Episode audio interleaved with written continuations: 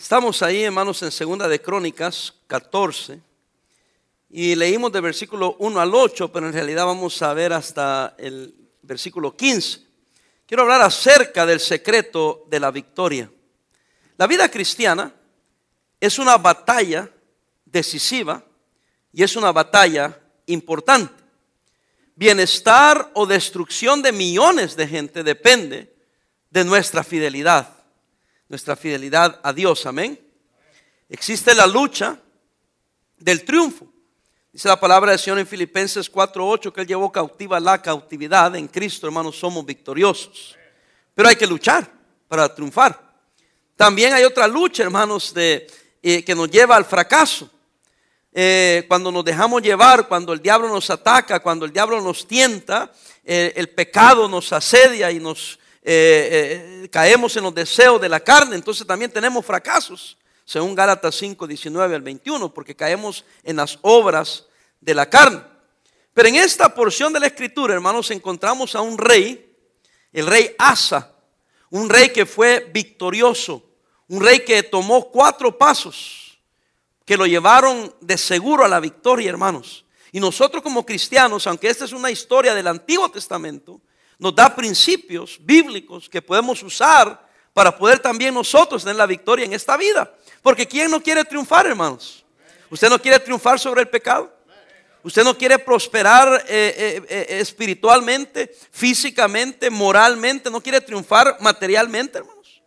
Es cierto que somos cristianos, pero y no es eso lo primero que nos mueve, hermanos, porque la Biblia claramente, Mateo 6:33, va a buscar primeramente el reino de Dios y su justicia y todas estas cosas que dice, o serán añadidas, pero hay cristianos que no viven en esa victoria, no viven teniendo triunfos y victorias. Yo digo éxito, a algunos no les gusta la palabra éxito porque tiene una connotación humana, pero yo digo victoria, prosperidad.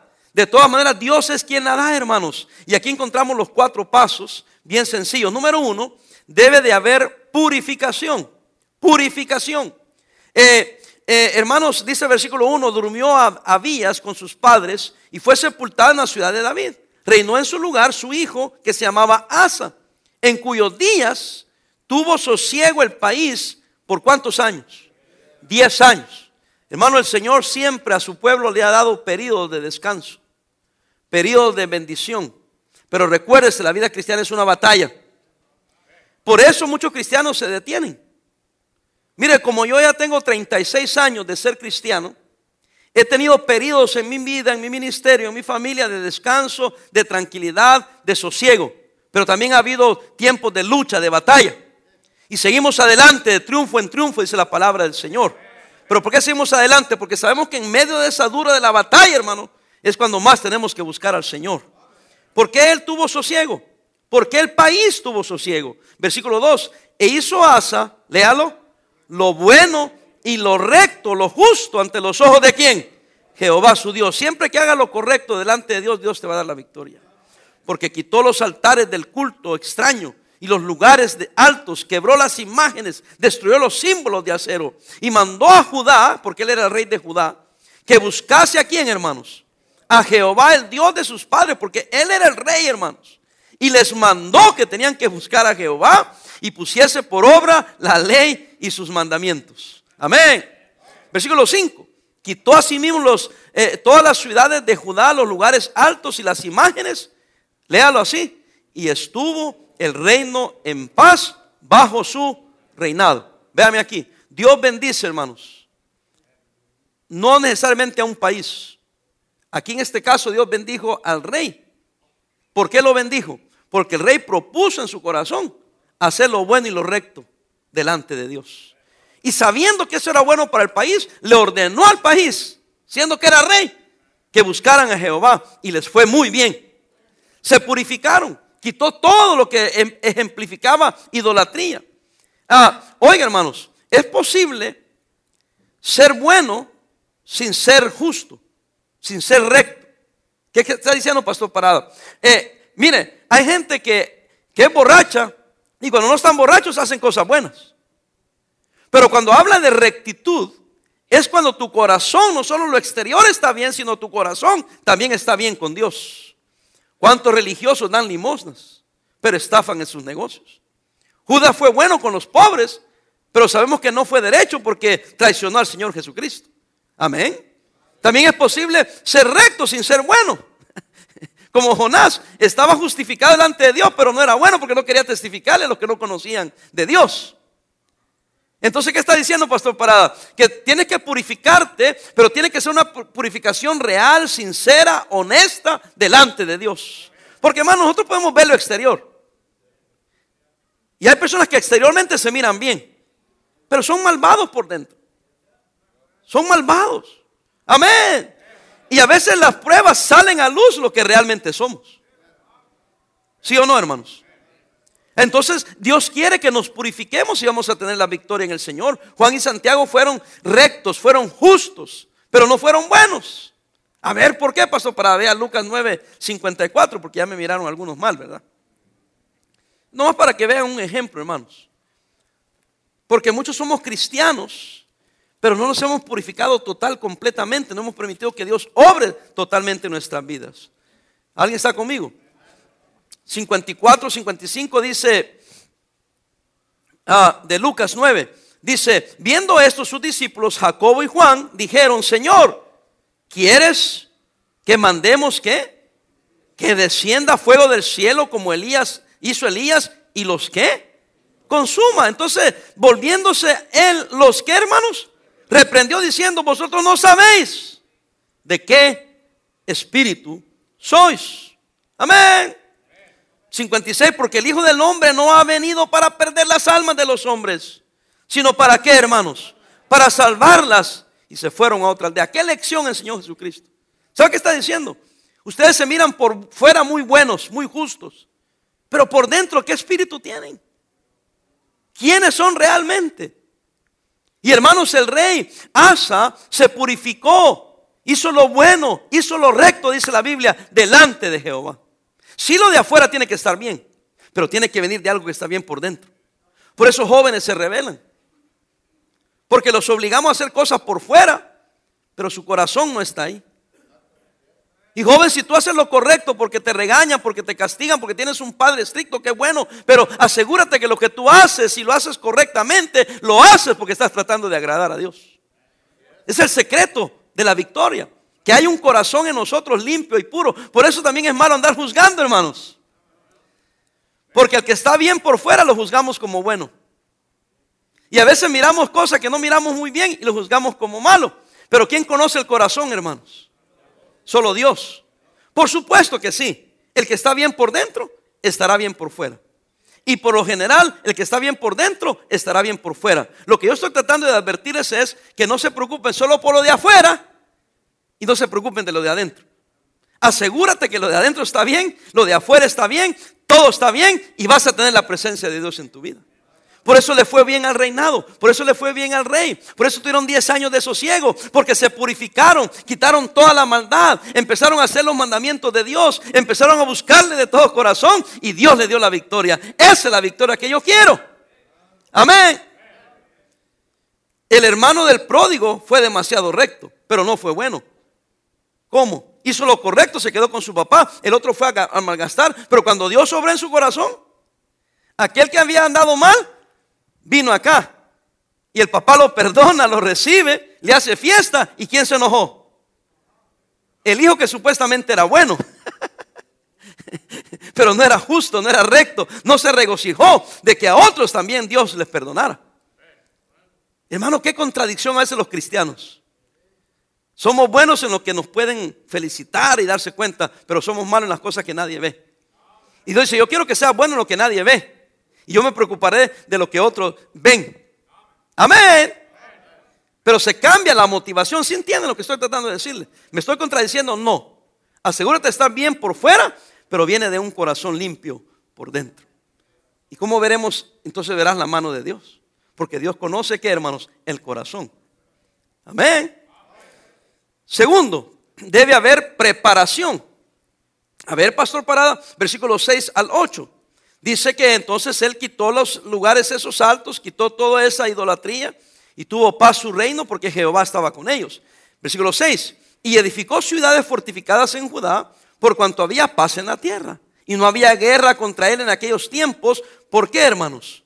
porque Jehová le había dado paz. Dijo por tanto a Judá, edifiquemos estas ciudades y acerquémoslas de muros con torres, puertas, barras, eh, ya que la tierra es nuestra, porque hemos que buscado a Jehová nuestro Dios, lo hemos buscado y él le dio gloria a Dios, amén. Nos ha dado paz por todas partes. Edificaron pues y fueron como, marque eso, fueron prosperados. Número 8. Tuvo también Asa ejército que traía escudos y lanzas de Judá 300 mil y de Benjamín 280 mil. Oiga, eran 580 mil soldados que traían escudos y atestaban arcos, todos hombres que diestros. Se prepararon, ¿para qué? Si estaban en paz. Oh, cuidado hermano, porque cuando hay días buenos, prepárese porque van a venir días malos. Cristianos fracasan porque cuando está pasando todo bien, dicen comamos y bebamos. Y Dios dice, no eres sabio, no te preparas, no ahorras, no estudias. Cuando hay trabajo, trabaja. Amén. Cuando hay abundancia, sí gasta y disfruta lo que Dios te da, pero ahorra también dinero. Porque pueden venir calamidades, van a venir enfermedades, van a venir tiempos bajos de trabajo. sea ahorrativo, prepárate. Le hubieran preguntado al rey, ¿por qué estás construyendo torres? ¿Por qué estás haciendo muros? ¿Por qué estás entrenando ejércitos? Y la, respuesta ahí está, porque estamos bien, porque estamos prosperando, porque podemos hacer muros, porque un día vamos a necesitar esos muros. Se preparó, se purificó, se preparó para asegurar la victoria, hizo cuatro cosas. Número uno, edificó, versículo 6. Si queremos creer, eh, crecer, perdón, debemos ser edificados, aún en lo espiritual, Efesios 2, 20 al 22. Somos como un edificio, hermanos, dice la palabra del Señor, el cual el Señor quiere morar, el Señor quiere bendecir, pero tienes que edificar tu vida espiritual. Amén, hermanos. Tienes que estar dispuesto a hacer la parte que a ti te corresponde. Amuralló, versículo 7. Todo muro tiene dos propósitos. Óigame. Aísla a los de afuera, oiga, y asegura a los de adentro. Y hay muros que debemos de poner nosotros en nuestra vida. No para sentirnos amarrados. Oh, es que pusieron un muro ahí, una regla en mi casa y me siento encerrado. No es para encerrarte. Es para mantener los enemigos afuera. Y si acaso hay un muro, es para protegerte. Amén. Por eso en la iglesia predicamos contra el pecado. Por eso enseñamos a nuestros jóvenes a que vivan en santidad. Preparándolos para un día cuando crezcan, para un día cuando sean mayores, sepan vivir la vida cristiana y prosperen y tengan victoria en su vida cristiana. Nosotros como adultos tenemos ciertas normas, ciertas reglas de conducta, no porque no seamos libres, y nosotros en nuestra iglesia, la juventud, hermanos, y aún a los adultos les hablamos y les decimos, tengan cuidado cómo se conduce con el sexo opuesto. No porque los queremos tener amarrados, pero hermano, el diablo es diablo. Y el menso es menso. ¿Alguien está conmigo? Cuidado. Me dijo un, joven, mira, deja de andar saliendo con tu novia solo porque peligroso, van a meter en problemas. Mejor cuídense, carguen a alguien con ustedes que, sea de confianza, pero al mismo tiempo que les pueda llamar la atención, para que no se metan en problemas, para que puedan llegar limpios al altar. ¿Sabe qué me dijo el ingrato? Pastor, nosotros ponemos la Biblia entre nosotros. Yo le digo, yo no sé tú, pero yo a la hora de, de hacer lo que quiero hacer, yo vento la Biblia por un lado. Pero nos queremos llevar de muy santitos. No, prepárate para la victoria. Edifica, amurállate. Amén. Hizo torres, versículo 7, para elevarse, para asegurarse. Vea un proverbio aquí para que lo vea. Eh, vea Proverbio 18, 10. Para todo tenía un versículo, pero veo que me voy a tardar demasiado y quiero terminar todo mi mensaje. Proverbio 18, 10, pero escogería algunos.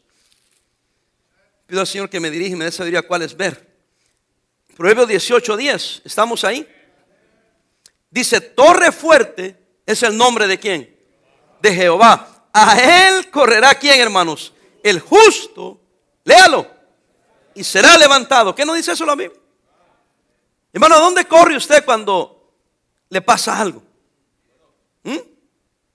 La torre fuerte es Jehová, hermanos. Corramos a Él, acudamos a Él, busquémosle a Él, amén hermanos. Goliat como estaba alto miró a David desde, eh, eh, eh, miró a David desde abajo. David como estaba en el Señor lo miró desde arriba. A ver, ¿cómo pastor? Digo las cosas al revés, es paradójico, ¿no? Goliat era gigante, pensó que estaba muy, muy alto. Y por eso realmente, aunque estaba mirando de arriba abajo, realmente estaba mirando de abajo para arriba. Porque David estaba mirando en el Señor. Y David dijo, yo te voy a matar a ti. yo te voy a destruir a ti. Porque tú vienes mío con lanza, con jabalina, con escudo, con, con espada. Pero yo vengo a ti en el nombre de Jehová. Entonces el débil, el jovencito, el que no tenía armadura, venció al gigante Goliat. ¿Por qué? Porque estaba sostenido en la torre que es Cristo, hermanos. Amén. Prepárate. Busca al Señor. Edifica tu vida espiritual. Amuráyate. Vive en santidad. Y se armó. Versículo 8. Hermano, usted y yo somos soldados del Señor. Efesios 6, 10 al 17 nos manda que nos pongamos toda la armadura de Dios. ¿Para qué? Para que podamos apagar los dardos del fuego de quién? Del maligno. Para cuando venga ese día malo, hermanos. Amén. Por eso no tenemos victoria. No nos preparamos. No estamos listos. Purifiquémonos. Óigame, pero preparémonos. Lea su Biblia. Ore. Asista a la iglesia. Hermano, no dejes de venir a la iglesia. Trae a tus hijos como de lugar. Tráelos. Porque un día el diablo los va a agarrar. O los va a querer agarrar. Y lo único que los va a sostener es que Él les ha enseñado acerca de buscar a Dios y, refugiarse en el Señor cuando vengan esos ataques. Amén. Pero no nos preparamos. Por eso el diablo viene y nos hace lo que quiere con nosotros. Si hay momentos de, paz. Si hay momentos de tranquilidad. Gloria a Dios por ellos, no hermanos. Sino que sería de nosotros. Pero también hay días de guerra. También hay días de batalla. Iglesia, quiero decirles que como iglesia, hermanos, tengamos cuidado, purifiquémonos, santifiquémonos, separémonos del mundo, limpiémonos internamente, pero preparémonos, porque tan seguro como que estamos aquí disfrutando de bendiciones de Dios, también vendrán ataques del enemigo. Como iglesia lo hemos sufrido. Y los que no están preparados, no aguantan los embates, los golpes que tira el enemigo. Pero aquellos que andamos cerca del Señor y fortalecidos en Él, Estamos preparados, bien anclados, decimos, véngase. pero aquí estoy. Estoy agarrado en Cristo. Porque quiero tener victoria, porque quiero triunfar, porque quiero salir adelante, porque tengo una familia, porque tengo un testimonio. Amén, hermanos. Sí, tendrás enemigos que van a querer tumbarte. No importa cuánto te empujen, cuánto te golpeen, que no te tumben, hermano. No lo hagas por orgullo para demostrar algo. Hazlo porque has confiado y dependido en el Señor. Amén. Número tres. ¿Están listos? Debe haber purificación, debe haber preparación. Número tres, debe haber lucha. Regresemos a nuestro texto, segunda de Crónica 14. Versículo 9.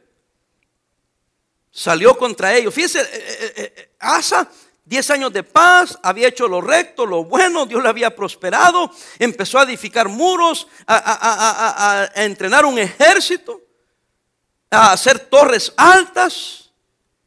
Siempre hay un enemigo, hermano. Sabemos otro que Satanás es nuestro enemigo. Pero ¿sabía usted que hay gente que le tiene envidia a usted? Le digo, hermano pastor, ¿y por qué fulano usted lo odia tanto? Le digo, yo no sé, le digo. Pregúntele a él. Yo no he hecho nada, no he dicho nada. Es más, para mí es un cero a la izquierda como que no existe. Pero yo no sé por qué me tiene tanto odio y tanta envidia. Pregúntele. Hermano, usted también tiene personas así. Uh, mire cómo se quedaron todos callados. Yo no sé, le digo. ¿Por qué están tan amargados? Digo, si yo no he hecho nada. Pero hermano, cuando Dios te bendice a ti, alguien te va a estar mirando y te va a mirar mal. ¿Sí o no, hermanos? Alguien te va a mirar mal. Había una, una familia, eh, eh, eh, había una hermana que ella limpiaba casas y ganaba su dinerito. Pero esta gente preparada, universitaria, hermanos. El esposo, un empresario allá en El Salvador, empresario. Gente de dinero, que estudiaron los mejores colegios. Por razones que tuvieron problemas con la empresa, Porque cuando vino el 2008, se vinieron para Estados Unidos y, él andaba trabajando trabajitos que mejor no digo porque a lo mejor me voy a ir, así que le estoy contando a usted, pero trabajitos que cualquiera aquí hace. Pero y empezó a limpiar casas. Pero gente estudiada, gente inteligente, empezó a poner, a buscar más casas y más casas y más casas. El, hombre era un administrador de empresas. Aparte de ser empresario, era un universitario graduado de administración de empresas. Le organizó la empresa a ella. Compraron vehículos, contrataron más hermanas que limpiaban casa o personas que limpiaban casa. Ya ella ya se empezó a vestir mejorcito. Compró su carro nuevo. Ya no andaba limpiando, andaba supervisando. Ah, pero cuando compró el carro nuevo y ya no se andaba limpiando, sino que ahora andaba bien vestidita con sus uñitas pintaditas, nomás administrando, haciendo más contratos y todo. Ya tenía 5, 10, 15 empleados y carros nuevos para llevarlos y cargarlos allá y a un empleado que los maneje. Empezaron gente a mirarlos mal, a perder hasta amistades, a hablar mal de ellos. La gente te quiere ver hundido, hermano. Pero si tú logras prosperar, te van a criticar. Y si tú quieres ser victorioso, prepárate para la crítica. No seas llorón. Que no te desanimen. Sigue adelante. Amén. Aquí el hombre estaba echándole ganas, el rey. Había prosperidad, había sosiego, había dinero. Entrenaron un ejército, había caballos, había muros, había torres, había todo. Y allá estaba el ingrato, el, que le tenía envidia. Aquí está, versículo 9. Y salió contra ellos, ¿quién es? Sera, el etíope con un ejército de qué? De un millón de hombres y 300 carros y vino hasta Maresa. Hermanos, estos tenían 580. Este, este Cera tenía un millón. Este bruto, en lugar de ponerse a trabajar con ese millón y hacer dinero, no, es que le tengo que dar la torre a Asa. Y no se daba cuenta que en quien Asa le había dado la victoria y la prosperidad era Dios era Dios. Estaba leyendo, alguien puso ahí en Facebook algo bien bonito de, de, Winston Churchill. Dijo que si cualquiera que se detenga agarrara pedradas a cualquier perro que le ladra, no avanzaría en su caminar. Así dijo el primer ministro de Inglaterra, la Segunda Guerra Mundial. Hermano, con, la, con los ejércitos de unidos, con los aliados, vencieron a Hitler. Y no quebrantaron el corazón ni el carácter de Inglaterra y la borbandeaban y la borbandeaban y Londres era borbandeado. Pero no pudieron. Pero vieron muchos que criticaban a, Winston Churchill.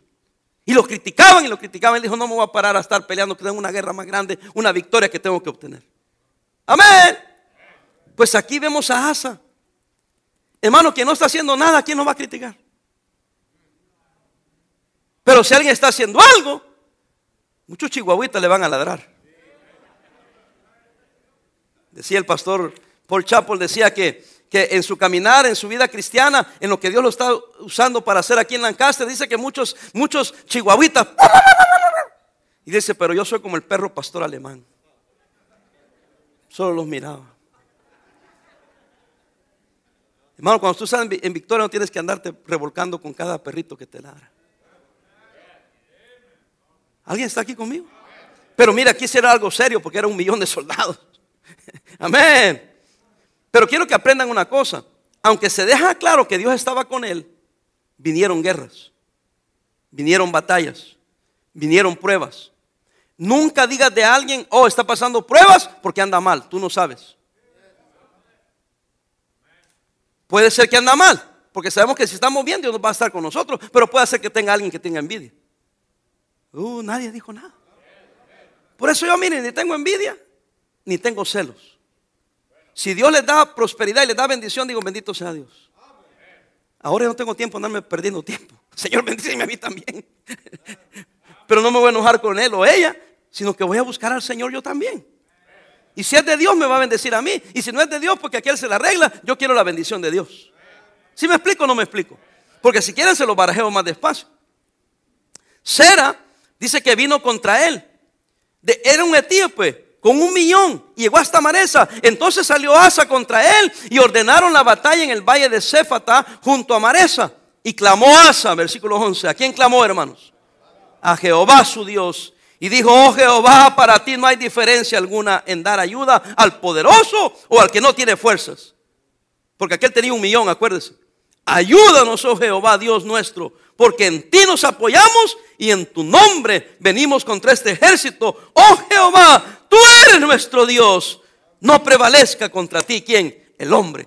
Lo que él dijo, esta guerra no es conmigo. Esta guerra es contra Dios. Porque aquella es un hombre que viene en contra de Dios. Piensan que vienen contra mí. Pero yo no soy nada. Yo no soy nadie. Señor, en ti nos apoyamos. Tú peleas por nosotros. Qué lindo, ¿no, hermanos? Qué lindo, hermanos. Estaba yo comentando con unos pastores hace como unos dos meses. Les hablaba precisamente de esto, de buscar la presencia de Dios y cómo el diablo te quiere sacar y, y somos humanos y a veces queremos reaccionar. Pero no, busca al Señor, sigue buscando al Señor. Y apóyate en el Señor, depende del Señor. ¿Alguien está conmigo? Pero de tantas cosas que les enseñé, voy a decir algo que lo dije antes aquí en la iglesia. Porque nuestra iglesia también ha estado en guerras y batallas. Yo dije, hermano, Dios ha estado con nosotros, dije aquí. Usted es testigo. Y dije yo, ¿por qué Dios? Porque si no es Dios, el pastor Parada es un genio. Y mire, se quedaron todos así como están ahorita. Y eso hace como dos años o tres hizo enojar a muchas personas. Porque yo miraba la mano de Dios. Y como yo quise decir es que Dios está con nosotros, hermanos. Y no importa lo que pase y lo que te digan, Dios está con nosotros. Y si no es así, entonces yo soy un genio, porque la iglesia iba para adelante, iba caminando. Pero yo soy el primero en decir que no soy yo, es Él. Pero hay personas que hasta en eso les enoja. No quieren ver que Dios está bendiciendo a alguien. Y piensan que uno lo está haciendo en la carne. Es Dios, hermanos. Ahí te va otra. Lo que es de Dios permanece, lo que es tuyo se te acaba. Porque lo que es de Dios, podrás tener unos puntos bajos, sigues peleando, sigues confiando en el Señor y te lo vuelve a dar. Y hasta con creces. Pero lo que es de uno, se lo acaba uno. No prevalece, porque es de uno.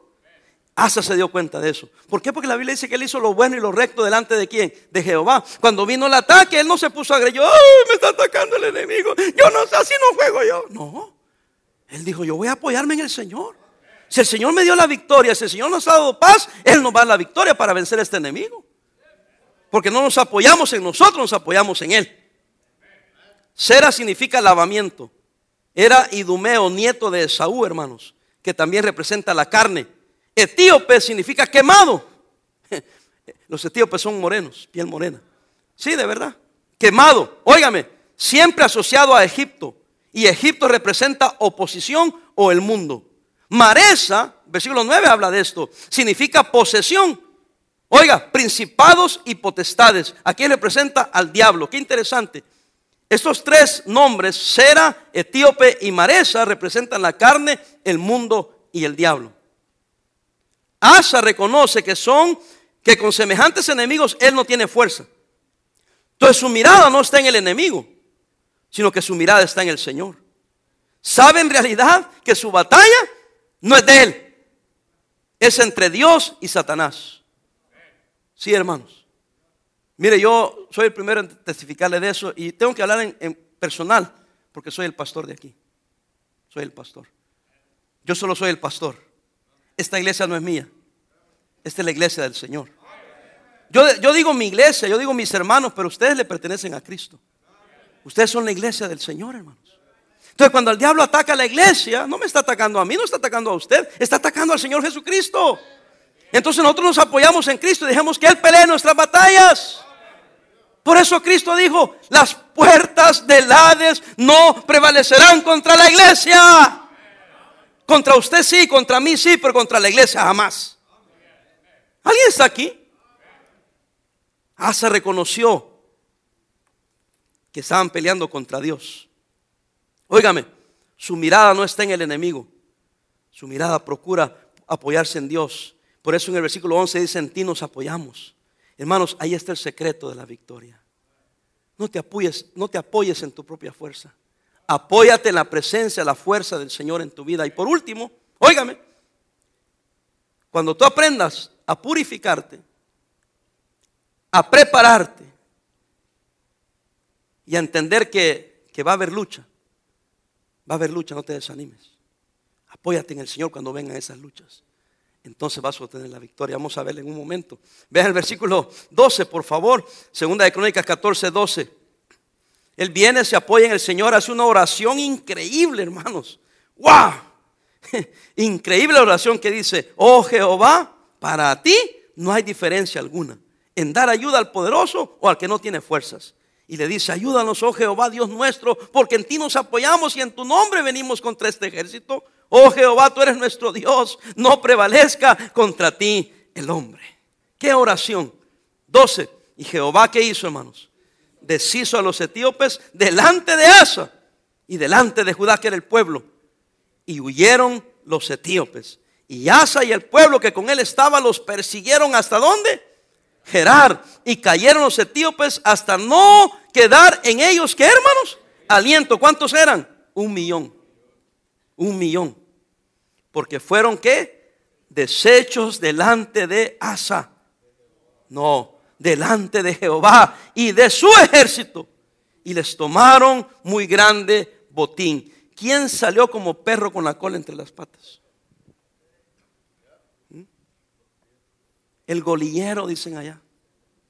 El golillero.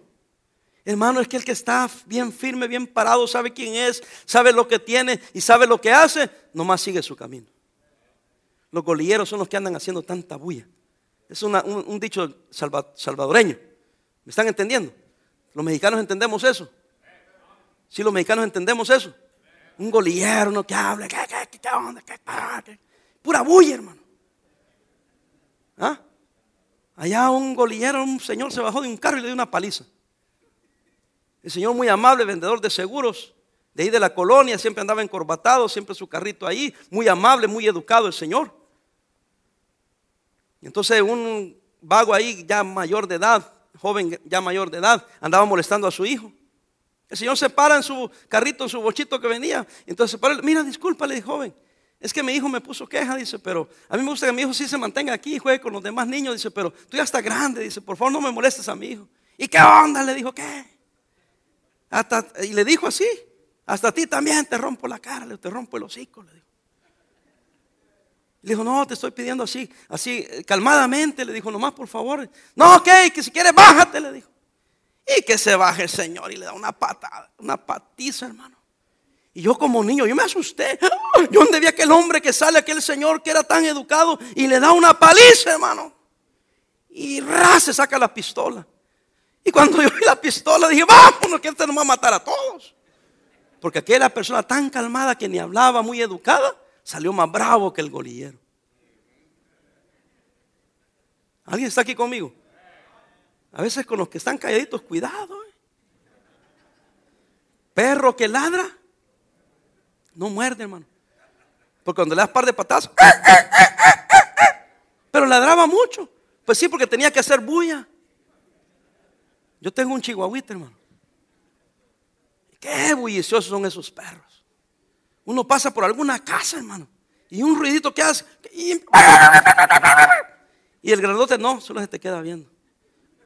Si te acercas, ¡uh! te haces ¡ay! Porque sabe, él sabe que está grandote. Él sabe que tiene buenos colmillos. Él sabe que si te metes te va a hacer pedazos.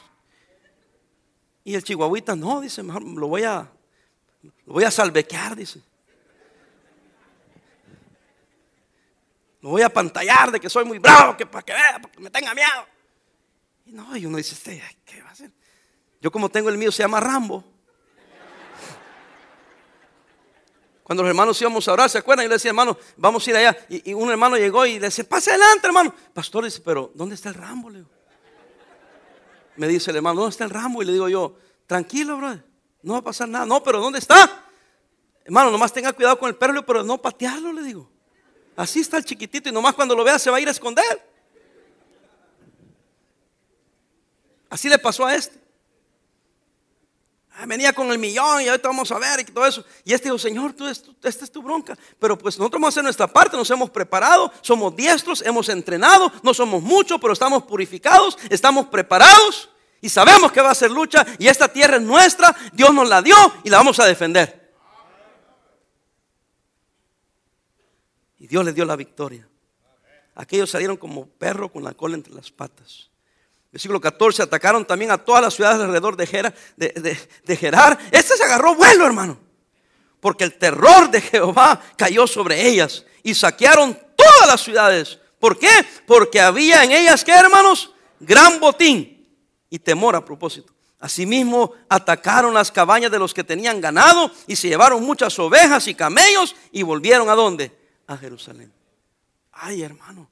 1957, en el 48 Israel se convierte en país. 1967, perdón. 67, creo que el otro día dije 57, es 67. Seis países árabes se unen para destruir a Israel. Israel con un ejército no muy grande y no muy preparado y no muchas armas, se defiende y le den la torre. Y extiende su territorio. Es donde se toman a Jerusalén. Ya estaba en las manos de los árabes. Pero más haciendo boya ahí que vamos. Y los de Israel, con el poder de Dios y la presencia de Dios, le dan en la torre, los mueven y expanden su territorio. ¿Y ahora qué están peleando?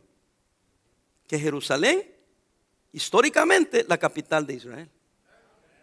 Y los árabes dicen, pero no, esa tierra de nosotros era de ustedes mensos. Porque cuando se hizo el armisticio que dividieron la frontera en 1948, sí le dejaron eso a los, a los palestinos, a los árabes. Pero como se metieron a pelear con el pueblo de Dios, el pueblo de Dios los saca y los avienta para él y dice, es de nosotros. Y ningún presidente desde esa época, porque sabía usted, me acabo de dar cuenta que el Congreso ya en 1995 en una ley declaró que Estados Unidos debe poner su embajada, óigame, en Jerusalén. Pero ningún presidente ha tenido valor de hacerlo hasta que llegó este loco. Y este dijo, pues si la ley dice que hay que ponerla, hay que ponerla, dijo. Pero se te va a echar todo el mundo encima. Bienvenido, dijo, si ya todo el mundo está en contra mí. Y declara, no una ley, ya está la ley, nomás que ahora lo reconoce a Jerusalén como la capital de Israel. ¿Y cómo te quedó? Es que Dios levanta hombres que tienen los pantalones puestos, hermano. Para usted es locura. Pero yo dije, no, no creo que se atreva, porque esa es una bronca con todos los países árabes. Luego tiene la bronca con el Norte Corea, Norte Corea. Y luego la bronca con los de Irán. Y luego la bronca con los hispanos de Estados Unidos. Este hombre, ¿qué, qué anda buscando más? Y hermano, para mi sorpresa, la declara. Pero es que, hermano, la gente pelea contra las cosas que son de Dios, no van a poder, hermano. Mire, mire, prepárese que la trompeta ya va a sonar. Cristo viene pronto. Yo veo eso y yo estoy bromeando ahorita, pero yo veo esto y digo, híjole, porque en la profecía, si usted estudia profecía, óigame, todas las naciones se unen para destruir a quien creen, a Israel. Porque se van a enojar, están enfurecidos. ¿Cómo es que este hombre es esto? Y un día yo no sé qué va a pasar, pero va a desaparecer la influencia de los Estados Unidos. Y todo el mundo, China y Rusia. ¿Cómo se están poniendo China y Rusia ahorita? Se van a unir con los del mundo para atacar y destruir Israel. Y ahí prepárese que Cristo viene pronto. Y Cristo vendrá y otra vez Israel va a salir triunfante. Y la nueva Jerusalén va a bajar del cielo y dice que va a estar ahí y aparentemente, según la profecía, no va a topar, porque no va a destruir la que está ahí, pero va a estar arribita, hermano. Yo no sé cómo vamos a ir nosotros a visitar allá, pero vamos a ir. Vuelos extraterrestres. No sé cómo va a ser. Pero hermano, prepárese que Cristo viene pronto. Pero lo que voy es que el pueblo de Dios siempre sale triunfante. Y usted y yo no somos judíos de nacimiento ni de religión, pero somos el pueblo de Dios, hermano. Y aquí vemos que estos saquearon con todo.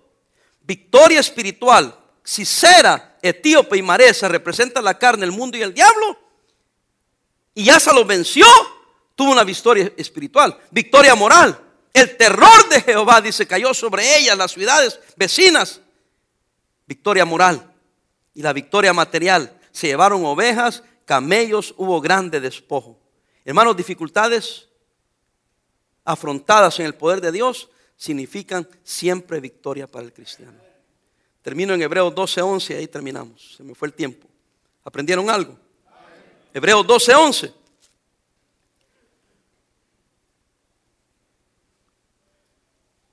Dice así, es verdad, Hebreos 12:11, es verdad que ninguna disciplina al presente parece ser causa de qué? De gozo, sino de qué? De tristeza. Pero después da fruto apacible de justicia a los que en ella han sido ejercitados. ¿Qué estoy diciendo? A lo mejor usted está pasando por un momento de dificultad. Y usted no puede gozarse porque está pasando por ese momento de dificultad. Tenga paciencia, apóyese en el Señor. Purifíquese. Pregúntele a Dios, Señor, ¿qué me quieres enseñar? Venía hablando con el pastor Walker ayer. Decía Pastor Walker, a veces Dios nos deja pasar por situaciones bien difíciles, bien adversas, para humillarnos, para que aprendamos humildad, porque quizás Dios nos quiere bendecir. Y no nos puede bendecir cuando estamos aquí arriba orgullosos, sino que permite que bajemos para que dependamos de Él. Entonces Él nos da la victoria. Óigame, véame aquí. No es placentero. Y el diablo te va a atacar. Pero es cuando más necesitas agarrarte del Señor. Y agarré esto, le dije, ¿sabe cómo le llamo eso yo, Pastor Walker? Le llamo la escuelita de Dios. Y mientras más pronto aprenda la lección que Él te quiere enseñar, lo más pronto que pasará. Pero aprendamos las lecciones que Dios nos quiere enseñar en la escuelita de Dios. Y Él agregó, dijo, si dices que Dios nos quiere graduar, y a veces nos saca, da una maestría, dice. Y si no te pones abusado, te va a poner a estudiar más para que saques un doctorado. Y yo dije, mejor no quiero el doctorado. Mejor aprendo lo más pronto en la escuelita donde Dios me está haciendo pasar ahorita. Hermano, purifícate, santifícate, prepárate. Va a haber lucha. No se dé por vencido, porque pronto viene la victoria. Quizás está pasando por un valle, pero un día estarás en la montaña. Te lo dice alguien que a través de su vida ha pasado por valles, por dificultades. He derramado lágrimas. He pensado qué pasará el siguiente día, qué pasará la siguiente semana. Pero hoy te puedo testificar, Dios ha sido bueno pero me tuve que apoyar en Él y confiar en Él. Pero para eso tuve que santificarme, purificarme, sabiendo que estaba bien, que no estaba sufriendo consecuencias de mi propio pecado, sino que estoy pasando pruebas que todos pasan, pero estoy haciendo lo que Dios le agrada. ¿Alguien está conmigo? Y me he preparado porque sé tan seguro como estoy aquí, estoy en victoria, vendrán días de prueba. Pero siempre nos preparamos. No somos masoquistas y esperando cuando viene la otra tragedia pero estamos listos para lo que venga. Porque no dependemos de nosotros, dependemos de Él. Y aunque nosotros cambiamos, nosotros somos infieles, Él permanece fiel. Amén, hermanos. Vamos a orar.